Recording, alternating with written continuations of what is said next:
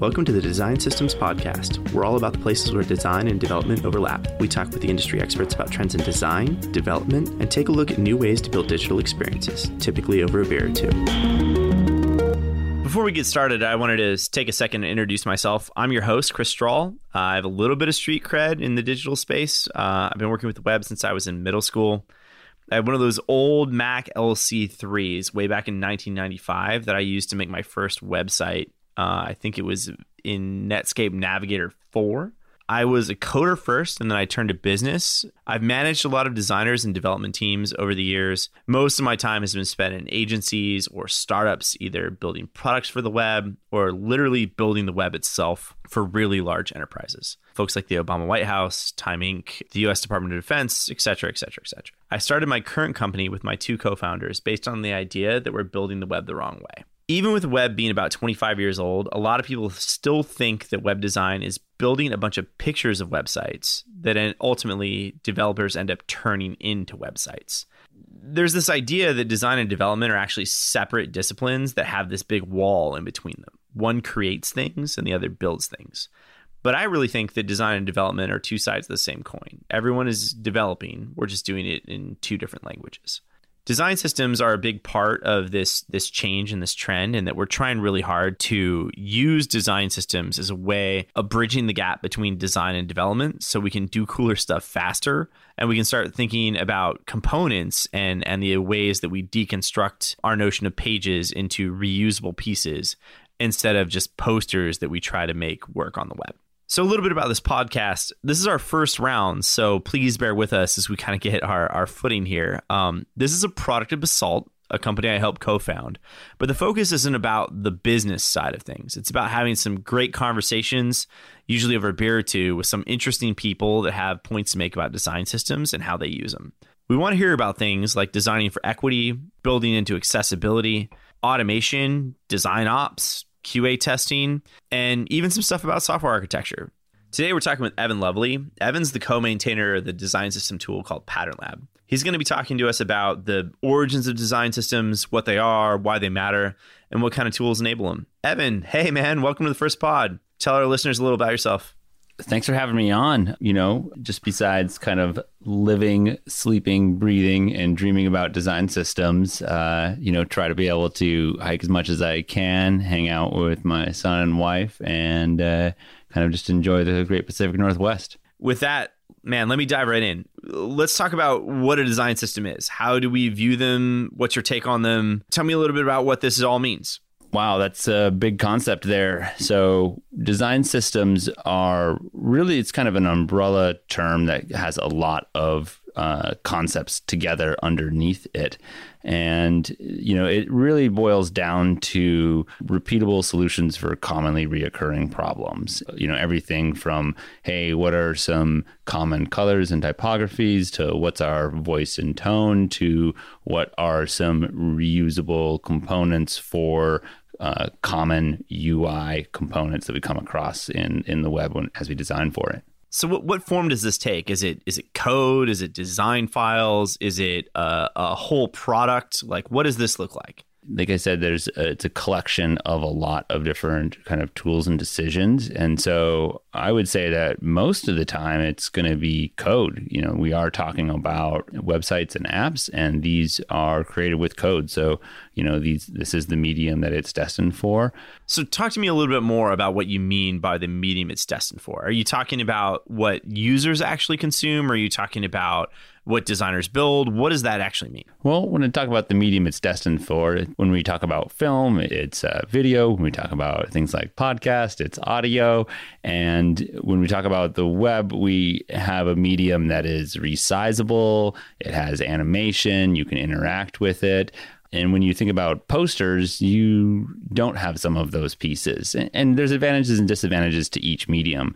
You're not able to, you know, click on a part of a poster to see some more details, but you know, you can't resize it and change it around. And so it's kind of about embracing that medium because it is a fluid medium that changes size, the content can can vary, and like I mentioned, it is interactive. So you and I have had tons of conversations about why we think this is the future of the way we build websites. Can you talk to me a little bit about your point of view on why design systems are so important to the way that we build the web? Yeah. Well, when you are creating for the web, what you're doing is making a lot of these different design decisions and they are applied in a lot of different places. And good design inherently has consistency as a hallmark there. And a lot of time it's kind of just something that is done in inferred, you know, under the hood, kind of behind the scenes, subconsciously. And with design systems, it's about kind of formalizing that and making sure that it is a known decision that you want to be able to do and scale across all of uh, your different innovations and and design. So when we talk about websites and digital development, be that native apps or, or whatever with with new customers, you oftentimes equate this to building a house. And so you think about the foundations of it, you think about the framing and the structure, you think about the blueprints, all these other sorts of things. And so a lot of this does come from this historical precedent of the idea of of architecture. And so you know is is that what's really the the genesis of this concept of design systems? Talk a little bit about the history. So there was a book written in the early 1900s about you know designing uh, towns and houses long before the internet ever came around. I believe it was called a pattern language. And uh, what a pattern is is it is a solution for a commonly reoccurring problem. So you know, for example, when we talk about houses, um, there is this common problem about how you know humans get from one floor to another, uh, which sounds kind of silly, but you know, hear me out. And the common solution is stairs, and there are a couple, you know, different kinds of stairs. And so, um, one really common pattern for how stairs are put together is, um, you know, you have a set of stairs that go up, and then you do a 180 degree turn, and then you come back up an equal distance, um, and then you're up on that second floor. And there are a lot of different styles of houses out there, but think about how many times you've seen that pattern Another pattern, of course, is you know the the circular one that kind of keeps going up. But the point is, is that these are common solutions to commonly reoccurring problems, and that's basically what a pattern is, and that is what um, these patterns are on the web as well. Is that the people that come to these sites have a problem, they have a goal, and they it helps to have a common repeatable solution for them. So you could almost see a, a stairwell being analogous to something like a, a menu item in a top level navigation, right? Where you look at that and you say, like, I want to go to a particular place. Now here's the common design pattern that gets me there. And that commonality in design pattern is important because that means that people will have to learn less every time they interact with that design pattern. Do you feel like like design systems are a way perpetuating those those common ideas and those common patterns in a way that makes it so that it's it's better for users? And and how is it better for those users yeah absolutely. If you as a user are going from site a to site b to site c and uh, you know you see this uh, main menu at the top of each of them and they all have a big bold word with a down arrow you probably know to hover your mouse over to get to some more options there. And so that really helps out because no one's going to read the instruction manual for how to use your site and so it's really important to be able to have that intuitiveness as users go through. And, you know, it's not just about these common patterns in between all sites across the internet, but, you know, as you have these different patterns for your brand and how people should be interacting with your application, it really helps to be able to have some consistency. It, it helps users feel at home and they're more likely to use it because if people don't use it, they're going to hit the back button and head on out. As always, this podcast is brought to you by Basalt, a full service digital agency. Basalt is committed to building a better web and specializes in creating design systems. Learn more at basalt.io. So I want to pause for a second for our unofficial sponsors. Cheers, Evan. Great to be drinking a migration uh, straight out of Portland IPA for our first podcast. Gotta say, pretty darn good beer. If you guys have any beer recommendations for us for future pods, uh, check the show notes. We always try to make sure we have uh, a little bit of creative juice flowing in more than one way. All right, so switching gears for a second thinking about the use of design systems. So so transitioning kind of from what they are to the practical application of these ideas. Like what is the benefit to having a design system for say any company that wants to go about transitioning from a, a page-based model to a component-based one? Well, what I kind of like to think about is this classic card pattern or card component. We see these all the time. Usually you see they have uh, a title, an image, a little body, and like a little button call to action. If you think about the way that what different kind of content can be in there, and and a good way to have this th- these components uh, and these patterns is to have the content eh, to be kind of separate from them, and so you know you have a card that can be used as a blog teaser or this card could be used as an event promo or this card could be used as a staff member. And so all of them have an image whether that is the staff member's profile picture event promos you know kind of venue pick or the blog teaser's kind of featured image. And so having that layer of abstraction so you can use the card for all three of them prevents repeat you know you know reinventing the wheel uh, repeating yourself. And so that lets you have good consistency across your brand. Users intuitively know how content is teased and that they should look at it. And then also developers can be able to save time making all of those and also fixing the little bugs that come across. You know that's an interesting point because lots of people think about the way that they build sites as having a blog teaser independent from an article teaser independent from a staff bio. And what you're really talking about is how all these things are logically the same thing. We've just have traditionally thought about them differently.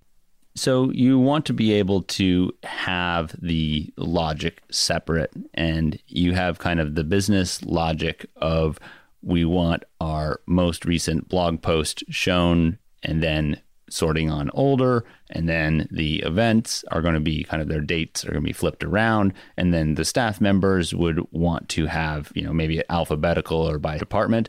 Whereas the presentational logic of you know if there is uh, an image show it or if it's dark make it make it a dark background or something like that. And my point is is that you want to separate out the presentation logic from the business logic. And if you do that then all of these business logic pieces can share a single presentation logic. In this case, your teaser is completely ignorant of the content that's going into that teaser. Exactly. But it's also able to have some business logic happening somewhere else away from the design system that is saying, how do I order this? How do I display this differently in some interesting way? Yeah, absolutely. And you don't want to get those two mucked up because then uh, it's just no good. So it sounds like there's a lot going on when you talk about this idea of all these different groups all trying to decide how they interact with the design system. Talk to me a little bit how you manage that. Yeah, absolutely. It can be a, a, little confusing when you're thinking about it in the traditional, let me take a look at these different pages in my CMS or my, my app. And really, what you need is to be able to have a common place that's that's separate from the, these you know these websites and these CMSs where you can be able to take a look at them. And the big things that you need would be you know documentation and specifically self-updating documentation. That's very important, but also a pattern library. And so what we mean by a pattern library is you know where can I look at this card by itself separate from it being a blog teaser or snap promo or an event promo. And then also how can i look at it in all of its different variations both with you know short titles very very long titles sometimes German there's no titles. image. Yeah exactly. Like being able to take a look at all these scenarios that will end up kind of you know breaking and making sure that you can account for them. And so what we're talking about is basically just a place that's in the medium it's destined for web and then also just excels at dummy data. You know, let's just go ahead and like get some silly images and some like long lorem ipsum uh, text in there as titles. So, how do you even, as a design and development interaction, how do you even know what you guys are talking about when when you're you're talking about what a, a card or a teaser or a, a button or a call to action? And by the way, before you answer this question, I want to know definitively button or call to action. Uh, okay, so um, well, it's the answer is both, and really, it's about what you as a team all agrees upon, because that's the most important So thing. it's about it's about sharing an understanding of that absolutely, concept. absolutely, and I mean, you could call it a fizz buzz if you want to, but as long as everybody's consistent, then you're good to go. Um, and so I wouldn't recommend that. I think that you know, button makes a lot of sense to a lot of people. So, but you know, it, it is about basically making sure that the designers aren't referring to it as a media block and the and the developers are referring to it as a card. You know those you basically making sure that you're using a shared language because at the end of the day what we're talking about is something that is subjective that is in people's heads and so they don't really have a place that they can point at it that's outside of their heads and say hey that is what i'm talking about when i say media block or card. And so we have this subjective subject that needs to become objective and having a single spot where you can be able to take a look at it and having uh, you know it out, all outlined being like all right you can go here to see these different components and these are their different names and you can see them really really helps the communication So I have this shared place for code, for design, for documentation. What else is it good for? Is there anything that I could do like you know, we've talked you and I about things like adding analytics to this or adding another set of, of higher order ideas about how you go about using this to do really interesting things. Can you talk a little bit about what those are? Yeah, absolutely. If you have a single place that you have your card and it is getting pulled in as the event promo and the blog teaser and the, and the staff member on this one site and it's on lots of different pages. And then you also have multiple other sites that all pull in that same thing because you're some enterprise customer that is using this across a lot of brands. And then you need to be accessibility compliant because it's, you know, either the law or it's just a good thing to be able to do because people who have color blindness or they are not able to use a mouse uh, are not able to get to your stuff you know you're going to you're going to get tens of thousands of errors across every single blog teaser every single event promo but instead, if you can go to a place where just your card is at and find out that you're not able to use a keyboard to navigate through your card or that there's some color contrast issues, you can fix it at the core of where it's at and then have that fix propagate to all of those things. You're going to be able to benefit a lot of different people and a lot of different users with a little bit of time. So the the Domino's pizza problem, if you will. And if you're not aware, Domino's just had a, a major legal hurdle with their accessibility compliance for their pizza ordering system. And so they've been ruled that they have to be ADA compliant for these sorts of things. So it's it's interesting to see how these things are are starting to come to the forefront of the way that we think about the web and how design systems enable way more than just your your consistency of your brand. Absolutely. It's I mean access to that information is is a right that should be equal for all instead of only people who have the, you know, the right faculties or the right equipment or the right access or, you know, or should be able to get access to. It's it's for everybody. So, uh, who are design systems good for then in terms of, of this, right? Like we've talked about folks like Domino's and, and other large enterprises. I mean, there's obviously a use case for them, and I want to hear about some some really good examples there. But where do you really feel like like these things shine and show up right now? Yeah, um, I mean at scale usually, and you know I, I think that the concepts are fit for all because whether a designer or developer know it, I mean they're probably using some of this. It's just about how far they take it. So you know, good design is consistency and most designers know this and whether they know it or not they uh, they have kind of some consistent rules they just might not have formalized those rules yet and then good developers also know to not repeat yourself and to have a single source of truth and now how far they take it and how well they implement it is another question altogether so if you there's i think even on some small scale they might not have a single site where they can go and look at all of this stuff, but being able to use those principles of like not repeating yourself is going to go a long way. However, to get to your question, I think that, you know, once you start to have, I don't know, maybe like three ish sites or more, that's probably you know if I had to really That's put a number to it, yeah, I think that's where it makes sense. It's it's insane to not do it af- after that point. That's when you're really going to be um, hitting a lot of the pain points of trying to like scale the old model of having your event promo and your blog teaser and your staff member all separate across not just one site but multiple So, sites. so do you think about this as a product then? Yeah, absolutely. It's a product that serves services. I mean, it's got releases. It, it's something that is ne- it's the work is never done, and it is something that is another kind of utility that helps people with these individual missions of shipping sites. So I, I want to give some some folks some examples to look up to. Like, who do you look up to in this place? Is like these people did a really great job on this, or I mean, even stuff that you've built that you've been like, this was exactly right.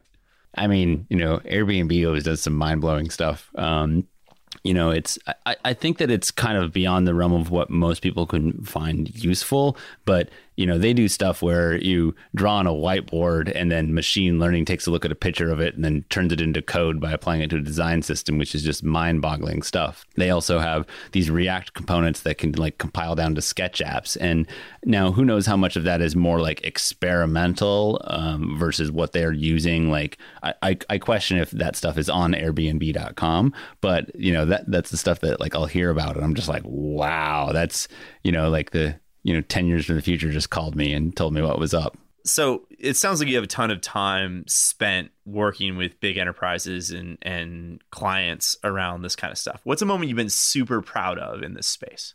So w- one of my favorite moments uh, usually comes a little later in the project. Uh, it's at the beginning, we're setting up a lot of foundation. We're kind of getting a lot of rigor going. Uh, sometimes people are new to this and they're going, oh, well, like usually we start to see stuff, you know, quicker. And, you know, I always kind of think that the old way of doing things kind of starts fast and finishes slow, where people just start getting like paint splashed against a wall. Um, but it always just kind of the eleventh hour is is hard. Um, and with this, it's the other way around, where at the beginning it starts slow and, and and ends fast. And so we spend a lot of time laying some foundation. And so at first, people are like, "Okay, well, when are we gonna?" to see the thing, you know, and so it takes a little while. Um, and then we end up kind of, you know, getting pages together, getting sections together. And then my, my favorite moment comes when they say, okay, well, we had this unexpected section come up. It's got to take you as long as it took that other section because they have this linear preconception and they don't realize that there's a lot that we can harvest from that. There's a lot of repeatable components there. You know, we've already made the blog teaser and the event promo and they want a staff section.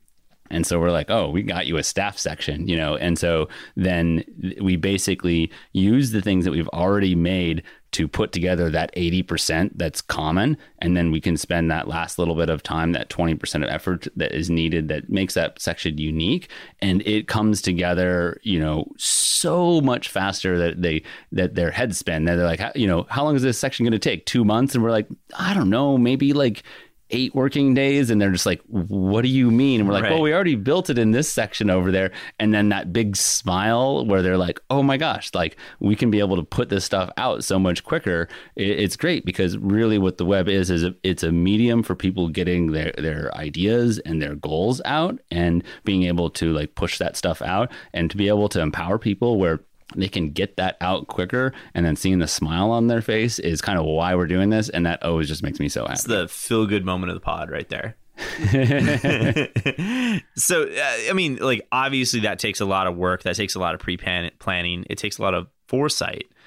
Uh, What kind of tools do you use to make that happen? Like, what are the things that, that enable this sort of stuff to happen? Yeah, like I was mentioned earlier, I think that you know the the pattern library where you can be able to say, "Hey, where is this card outside of its you know CMS or its app? You know, where can I look at this not needing a database or an API for its content? I just want to be able to look at it in, in its isolation." And I want to be able to look at it through a couple different variations. Um, really is transformative, and it's it's super helpful. Awesome. Well, hey, Evan, thanks so much for being here today. Uh, looking forward to having you back very soon. Excited that we were able to, to take a minute and chat. Thanks very much. Yeah, thanks for having me. Always love talking shop. That's all for today. We'd love to hear from you with questions, ideas for new episodes, beer recommendations, or comments. You can find us on Twitter at the DS Pod. Cheers, and thanks for listening to the Design Systems Podcast.